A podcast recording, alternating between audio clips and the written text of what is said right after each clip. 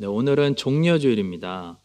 오늘은 마가복음 본문을 가지고 겸손의 왕 예수라는 제목으로 종려주일 설교를 하도록 하겠습니다. 예수님께서는 지금까지 예루살렘을 향해서 쭉 걸어오셨는데요.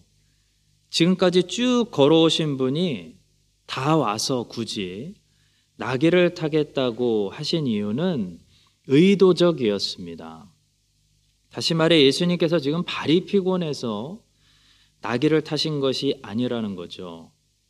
예수님께서는 그냥 걸어 들어가셔도 되는데 의도적으로 나귀를 타고 예루살렘으로 들어가셨다는 것입니다. 왜 그랬을까요? 바로 스가랴 선지자를 통해 하셨던 말씀을 성취하시기 위함입니다. 스가랴 9장 9절 말씀입니다. 시온에 따라 크게 기뻐할지어다. 예루살렘에 따라 즐거이 부를지어다. 보라, 내 왕이 내게 임하시나니 그는 공의로우시며 구원을 베푸시며 겸손하여서 나귀를 타시나니 나귀의 작은 것 곧 나귀 새끼니라.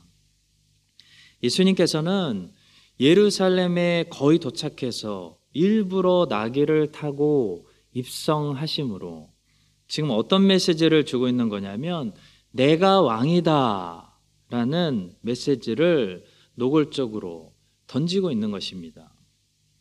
그런데 한 가지 주목할 점이 있습니다. 스가랴는 왕이 예루살렘에 임한다고 예언했는데요. 문제는 이 왕이 어떤 왕인지까지도 살짝 우리에게 힌트를 주었습니다. 이 왕은 겸손한 왕이다 라는 사실을 말씀했다는 거죠.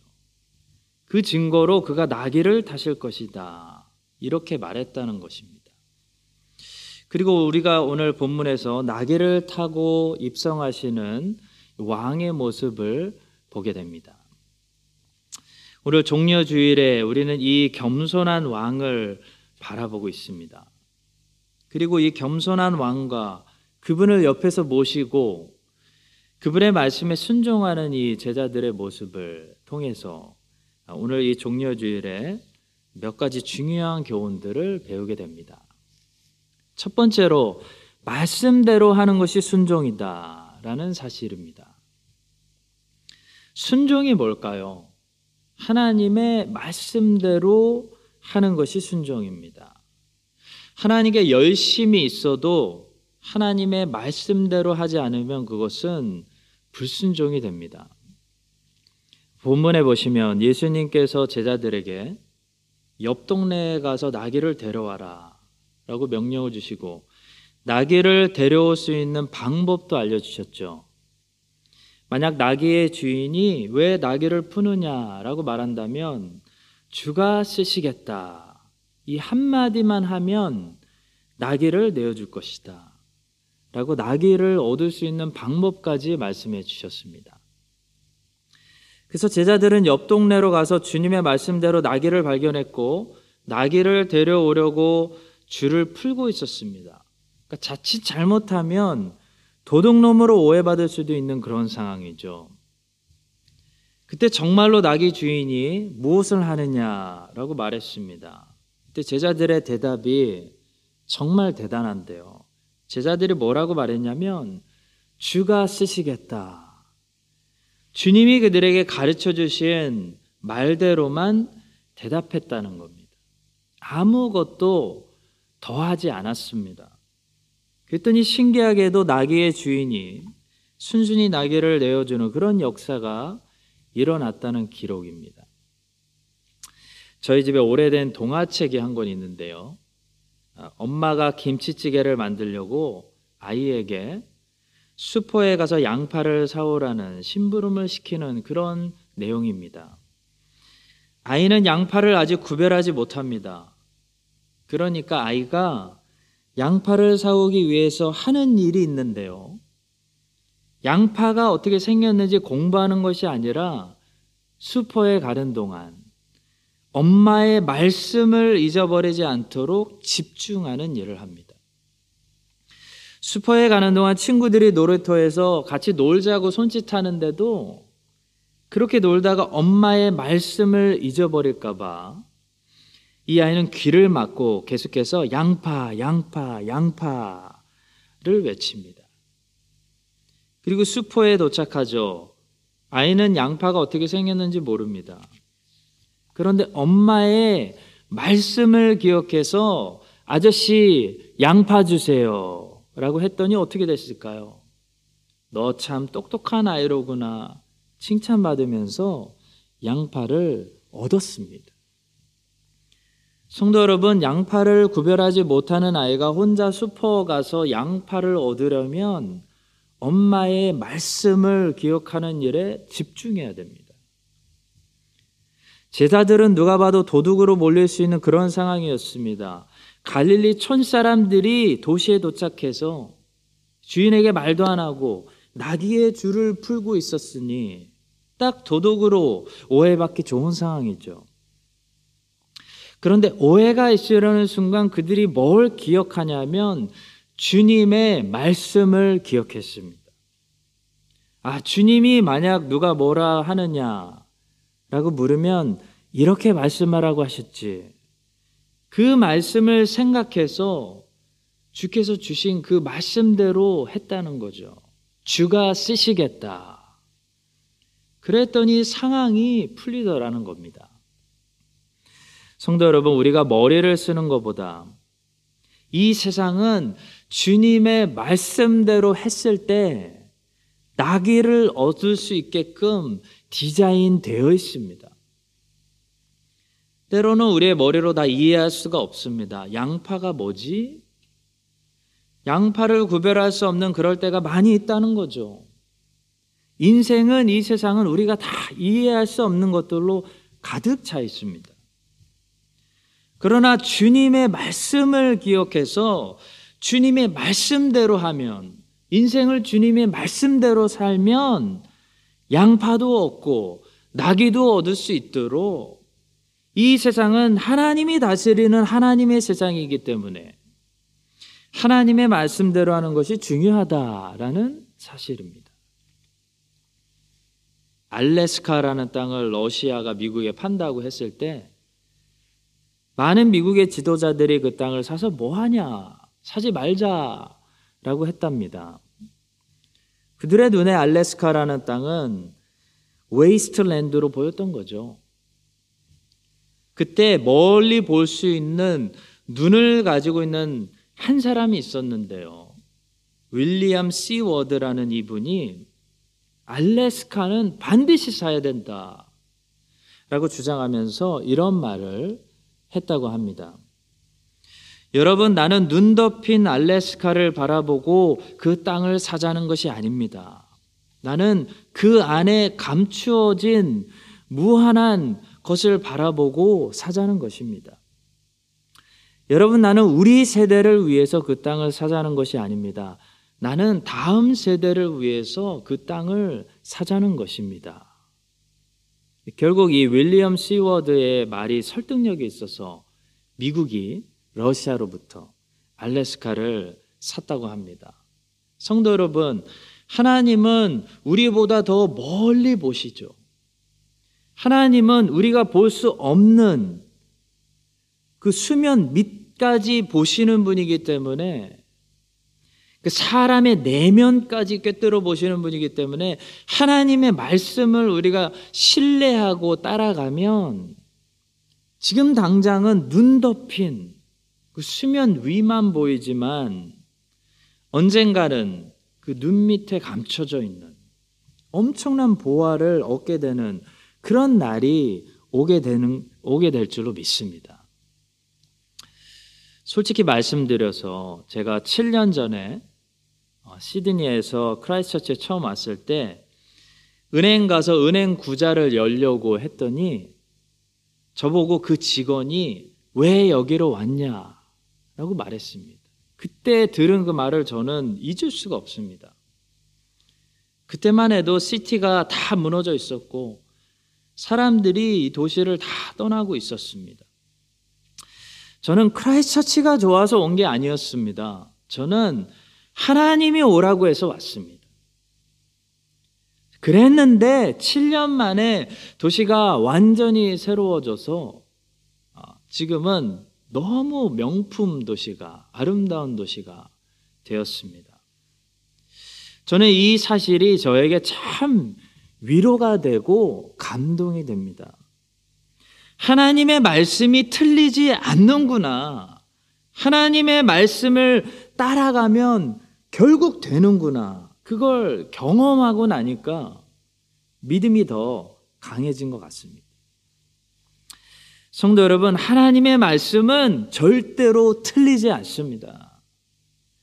지금은 갈대아 우르의 땅이 최고의 땅인 것처럼 보이지만 하나님이 가나안으로 가라고 해서 가면요, 결국 가나안 땅이 더 좋은 땅이 되는 겁니다. 예수님의 제자가 된다는 것은 하나님의 말씀을 신뢰하고 말씀 그대로 살아간다는 것을 말합니다. 제자들은 유식한 사람도 아니고요, 도시 사람도 아니고 배운 사람도 아니었습니다. 그러나 그들은 예수님의 말씀대로 했습니다.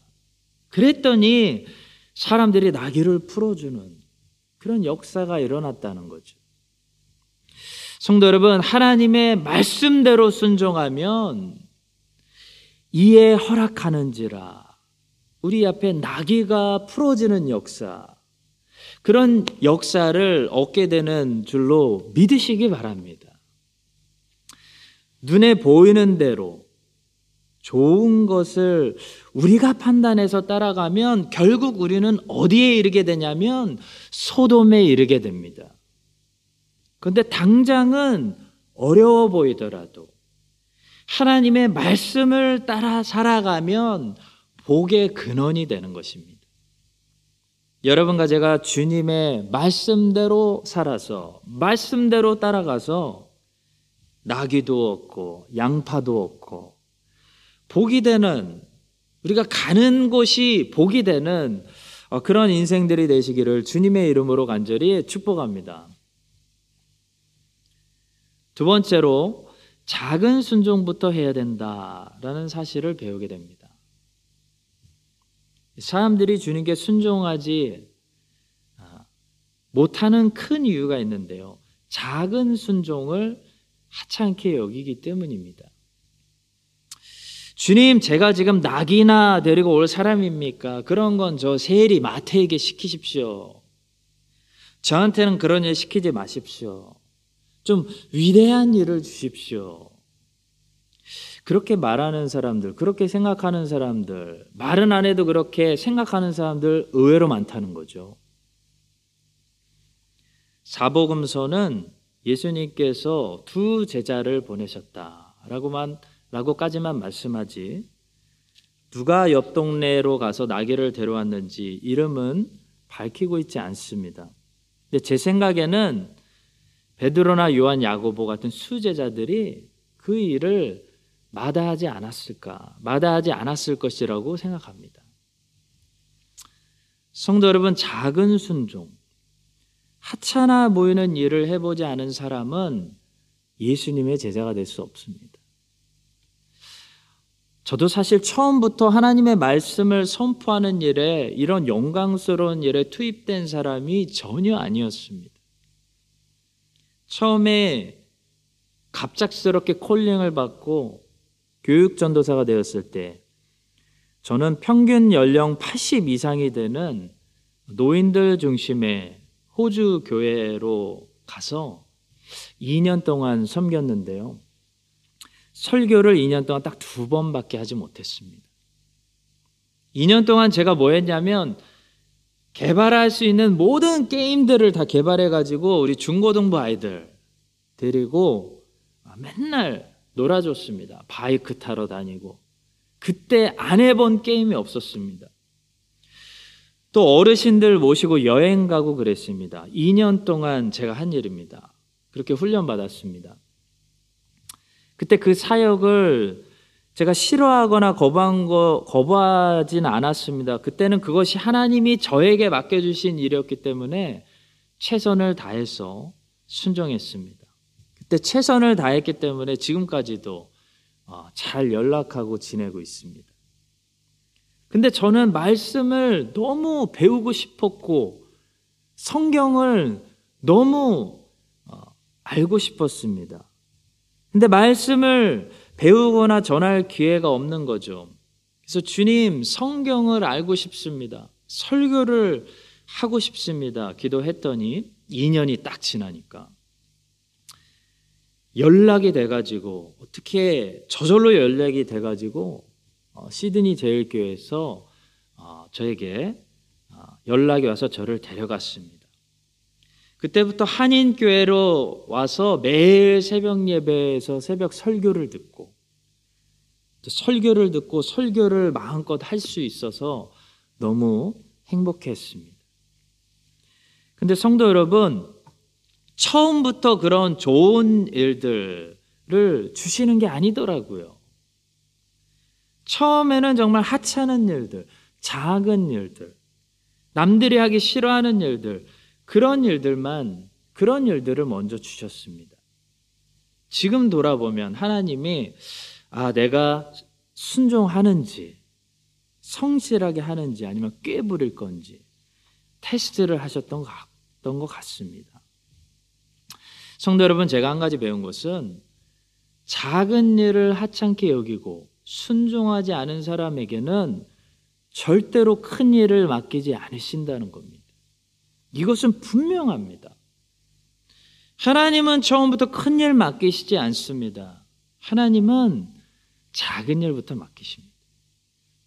그래서 작은 일, 하찮아 보이는 일, 옆 동네에 가서 낙이 푸는 일, 이런 일들, 우리 노인분들 말 들어주는 일, 중고등부 아이들하고 바이크 타는 일, 이런 일들 싫어하는 사람들, 꾀부리는 사람들은요, 주님의 제자가 될 수 없다는 거죠. 우리가 큰 순종을 드리는 사람들이 되기 위해서는 작은 순종부터 드려야 됩니다. 작은 순종들이 모여져서 큰 순종이 되는 것이지, 작은 순종을 드리지 않는 사람이 어느 날 갑자기 큰 순종을 들은 일은 없습니다. 그런 케이스는 들어보지 못했고, 혹시 있다고 해도 오래 가지 못합니다. 본인이 훈련이 안 됐기 때문에 본인이 버티지를 못합니다. 교만해지거나 변질합니다. 그것이 사울이죠. 사울과 다윗의 차이는 광야에 있습니다. 사울에게는 광야가 없었습니다. 갑자기 어느 날 왕이 됐습니다. 이런 사람은 반드시 교만해지거나 변질합니다. 본인이 그 자리를 견디지 못하는 거죠. 그러나 다윗의 인생에는 단계라는 것이 있었습니다. 막내 아들로서 양치는 자로 시작해서 사울을 위해 노래하는 자부터 했습니다. 그 다음에는 인정을 받아서 사울의 사위가 되고 사울을 위해서 싸우는 자가 됐습니다. 그 다음에는 아돌람 출신들의 리더, 아돌람 출신들부터 돌보는 두목이 되었습니다. 그 다음에는 헤브론에서 유다 지파의 왕, 한 지파의 왕부터 7년 반 동안 했습니다. 그리고 마지막에 통일 이스라엘의 왕. 이렇게 단계가 있었다는 거죠. 점점 더 올라간 겁니다. 작게 승리하고 자주 승리하라라는 말이 있습니다. 실패는 실패를 부르고 성공은 또 다른 성공을 부르기 때문에 성공만큼 성공에 중요한 것은 없다라는 말입니다. 1등하는 아이들이 전교 상위권을 쉽게 유지할 수 있는 힘이 궁금하지 않습니까? 그 가장 큰 힘은 1등을 해본 경험 때문이라는 겁니다. 1등 해본 경험이 또 1등 할 수 있는 최고의 힘이라는 겁니다. 제가 미국에서 하이스쿨을 다녔을 때 정말 놀랬던 것 중에 하나가, 클래스룸 그 바깥에 아이들의 이름을 성적순으로 1등부터 30등까지 성적순으로 붙여놓은 것이었습니다. 수업이 시작되기 전에 그 클래스룸을 들어가기 전에 1등부터 이 반의 1등부터 꼴등까지 누구인지 쫙 나오는 겁니다. 이게 미국식입니다. 경쟁을 붙이는 거죠. 이렇게 하면 두 가지 현상이 나타납니다. 1등한 아이가 또 1등하고 계속 더 잘하고 더 성장할 수 있는 확률이 올라갑니다. 반면에 꼴찌한 아이는 낙심하고 아예 포기해버리기 때문에 계속 더 못하고 꼴찌할 가능성이 높아집니다. 물론 이런 미국식 시스템이 그래서 단점이 있고 장점도 있습니다. 그러나 한 가지 팩트는 뭐냐면 사람은 한 번 성공하면 또 성공할 확률이 높아진다는 겁니다. 성공만큼 그래서 성공의 중요한 경험은 없다는 거죠. 그래서 작은 승리부터 일단 승리를 경험해 보는 것이 너무나 중요합니다. 작은 승리들을 자주 경험하는 사람은 계속 승리하고 큰 승리를 거둘 확률이 계속 높아지는 겁니다. 우리는 작은 순종들을 통해서 작은 승리들을 자주 경험할 필요가 있습니다. 승리에 익숙해질 필요가 있다는 거죠. 반면에 실패하고 포기해버린 사람들이 가지고 있는 공통점이 있는데요. 어느 분야를 막론하고 실패하고 쉽게 포기해버리는 사람들은 너무 큰 꿈에 무모하게 도전한다는 겁니다. 다시 말하면 장기 목표는 가지고 있는데 그 장기 목표를 이룰 수 있는 단기 목표가 없었다는 거죠. 최고의 과학자가 돼서 나사 연구원에 들어가겠다는 장기 목표는 누구나 세울 수 있습니다. 그런데 최고의 과학자가 되기 위해서 이번 학기에서 전 과목의 All A를 받겠다라는 단기 목표는 성공하는 사람들만 가지고 있다는 거죠. 단기 목표가 있어야 장기 목표로 가는 것이지 단기 목표가 없는 사람은 절대로 장기 목표로 갈 수가 없습니다. 하나님께 자주 순종하지 않는 사람이 하나님의 작은 명령에도 순종하지 않는 사람이 어떻게 하루아침에 주님을 위해서 십자가를 지고 참고 어떻게 하루아침에 주님의 복음을 위해서 세계 선교를 할 수 있는 그런 사람이 될까요? 사탄이 들어도 웃을 일이죠. 내 옆 사람도 전도하지 못하면서 세계 선교에 쓰임받을 수 있겠습니까? 내 가족도 사랑하지 못하면서 이웃을 사랑할 수 있겠습니까? 형제하고도 자꾸 다투는데 원수하고 화평하게 지낼 수 있겠습니까? 학교에서 영어, 수학, 과학도 공부하지 않는데 하나님의 말씀과 신학을 공부하고 깨달을 수 있겠습니까? 작은 순종부터 해야 됩니다. 지금 맡겨주신 일부터 잘해야 됩니다. 오늘부터 승리해야 됩니다. 지금 나에게 맡겨주신 일들을 최고로 잘하는 순종의 사람이 될 때 주인께서 그 다음 달란트도 맡겨주시는 겁니다. 달란트 비유에서 주인이 뭐라고 하셨죠? 내가 작은 일에 충성하였으니 내가 많은 것을 내게 맡기리라. 베드로와 야고보와 요한 같은 제자들은 주님이 설교하시면 배를 바다에 띄우는 일부터 했습니다. 주님이 떡을 떼시면 5,000명의 사람들에게 분배하고 나눠주는 바구니 들고 돌아다니는 일부터 했습니다. 주님이 시장하시면 가서 먹을 것을 사왔습니다. 주님이 말씀하시면 옆 동네로 달려가서 나귀를 풀어왔습니다. 그런 작은 일들을 순종하는 귀하게 기쁨으로 여기는 사람들이었기 때문에 이 사람들이 나중에 무엇을 했죠? 로마 교회를 목회하고 죽은 자를 살리고 3,000명 앞에서 설교할 수 있는, 초대교회들을 목양할 수 있는 그런 제자들이 된 것입니다. 여러분과 제가 이 사실을 기억하고 작은 순종을 자주 드려서 큰 순종도 드릴 수 있는 그런 위대한 일꾼들로 계속 성장하고 쓰임받게 되기를 주님의 이름으로 간절히 축복합니다.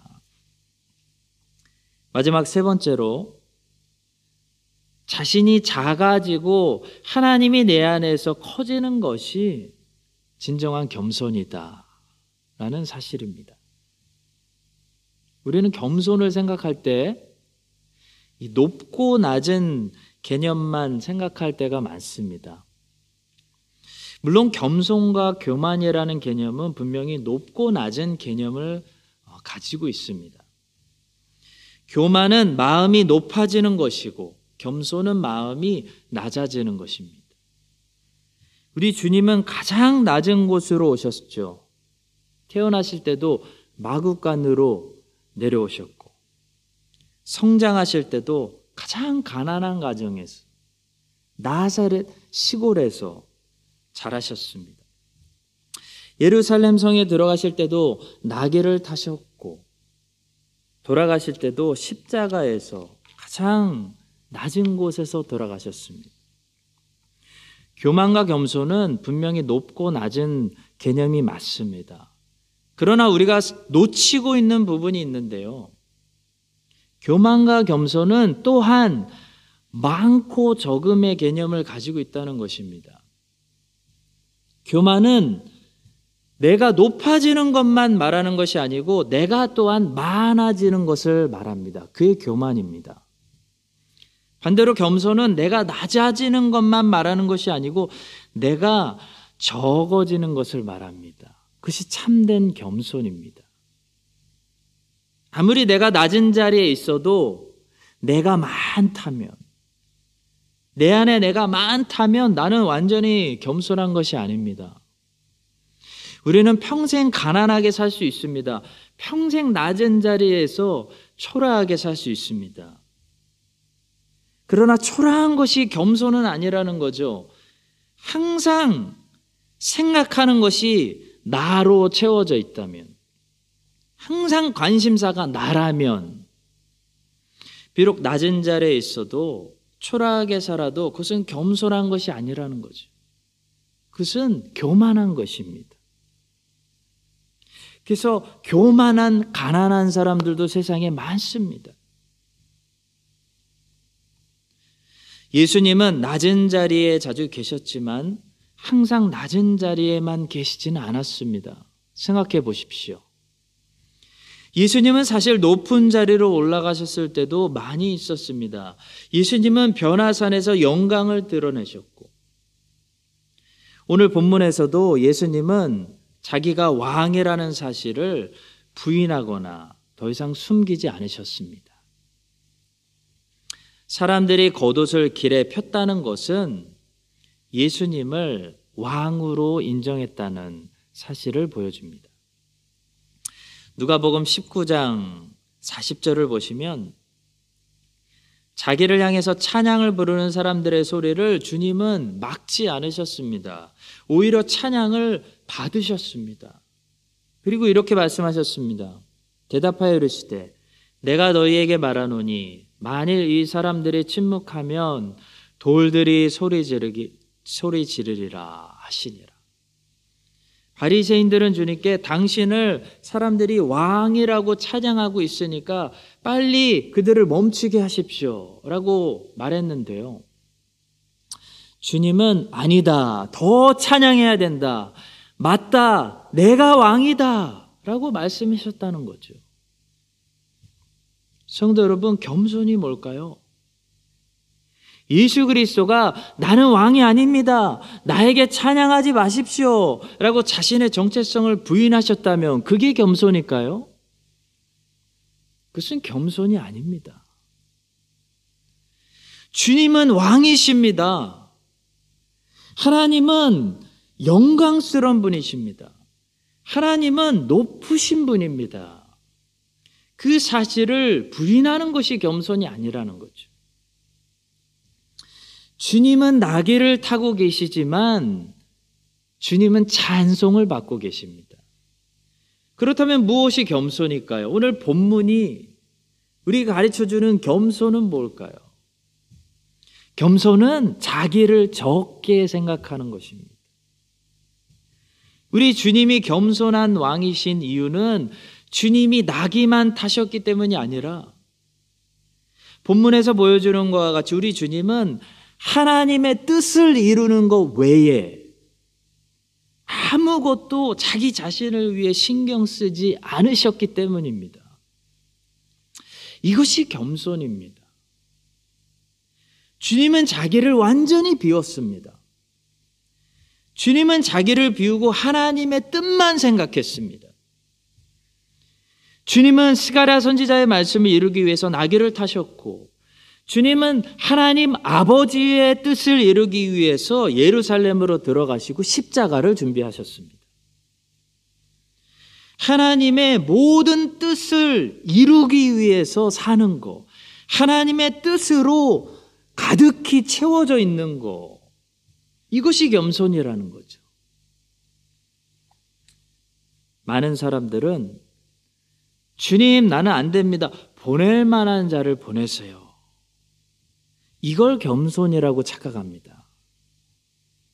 모세가 그런 핑계로 가지 않았다면 그것이 겸손이었을까요?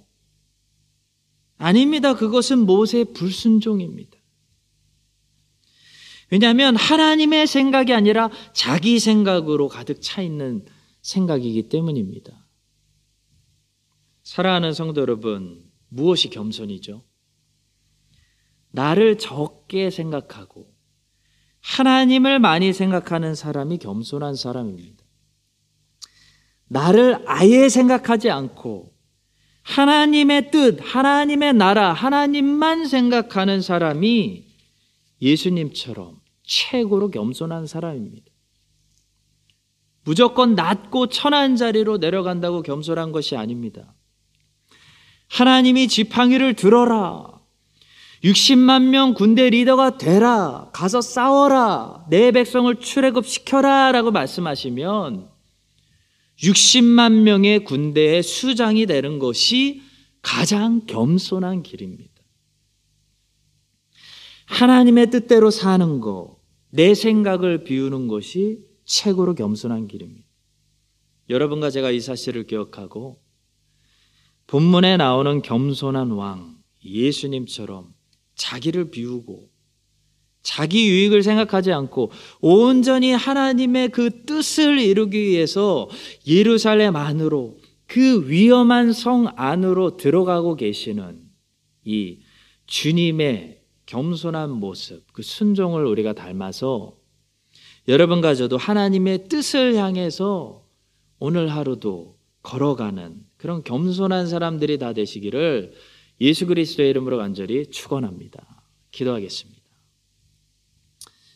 겸손하셔서 나귀를 타시고 하나님의 뜻을 온전히 성취하시는 예수님, 저희들도 우리를 적게 생각하고 하나님을 많이 생각했어, 하나님의 뜻을 따라, 하나님의 뜻이면 십자가가 있는 갈보리 산이든지 영광의 빛이 있는 변화산이든지 어디든지 기꺼이 걸어가는 겸손한 사람들 되게 하여 주시옵소서. 작은 일부터 잘 순종하게 도와주시고 말씀대로 순종해서 주님의 세상에서 주님이 주시는 것들을 얻을 수 있는 그런 하나님의 자녀들 되게 하여 주시옵소서. 예수 그리스도의 이름으로 기도합니다.